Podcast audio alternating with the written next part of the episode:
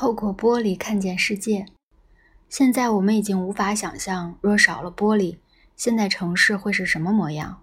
我们一方面希望建筑物能帮我们遮风挡雨，毕竟这就是建筑物的作用；但另一方面，每回谈到新家或工作场所时，许多人第一个问的问题就是采光如何。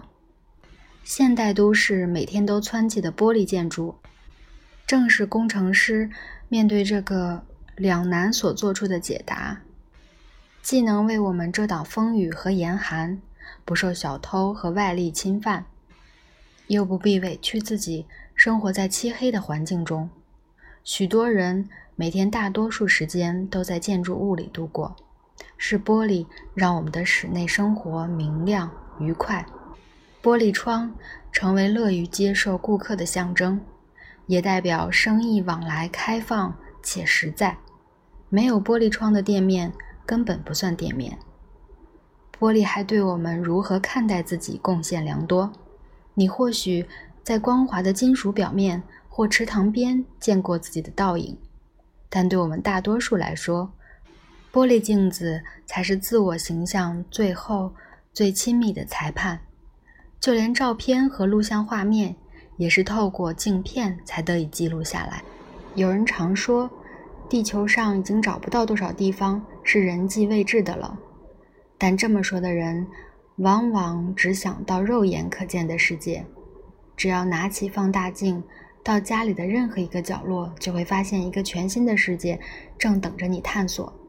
强力显微镜会带你进入另一个世界，里头充满了各种稀奇古怪的微生物，而望远镜会带你一窥宇宙。和其蕴含的无限可能。蚂蚁在蚂蚁的世界构筑城市，细菌在细菌的国度造桥铺路。人的世界、城市与文明一点儿也不特别，只有一点与众不同，就是我们拥有一种材料，可以让我们超越人的尺度，那就是玻璃。玻璃让这一切成为可能，我们却对它缺乏感情。世人很少像对木头地板或铸铁结构的火车站一样讴歌玻璃，也很少轻抚双层隔热玻璃，欣赏它的质感。这也许是因为玻璃本质上是毫无特色的材质，它光滑、透明而冰冷，少了几分人味儿。人类更喜欢色彩丰富、精致精巧。或奇形怪状的玻璃，只是这种玻璃往往中看不中用。最有用的玻璃是我们用来构建现代城市的玻璃，它总是又平又厚，而且完全透明，却也最不讨喜、最难见识，因为它最隐形。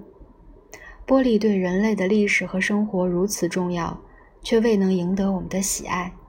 打破玻璃的感觉是惊吓。气恼和疼痛，就像我在西班牙出车祸时那样，但我们却不会觉得自己打破了什么贵重的物品。我们只担心自己，心想反正玻璃再换就好。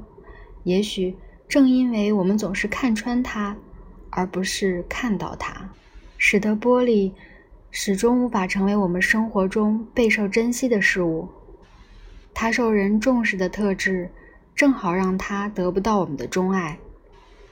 玻璃不仅在光的世界里潜行匿迹，也在我们的文化中隐而不现。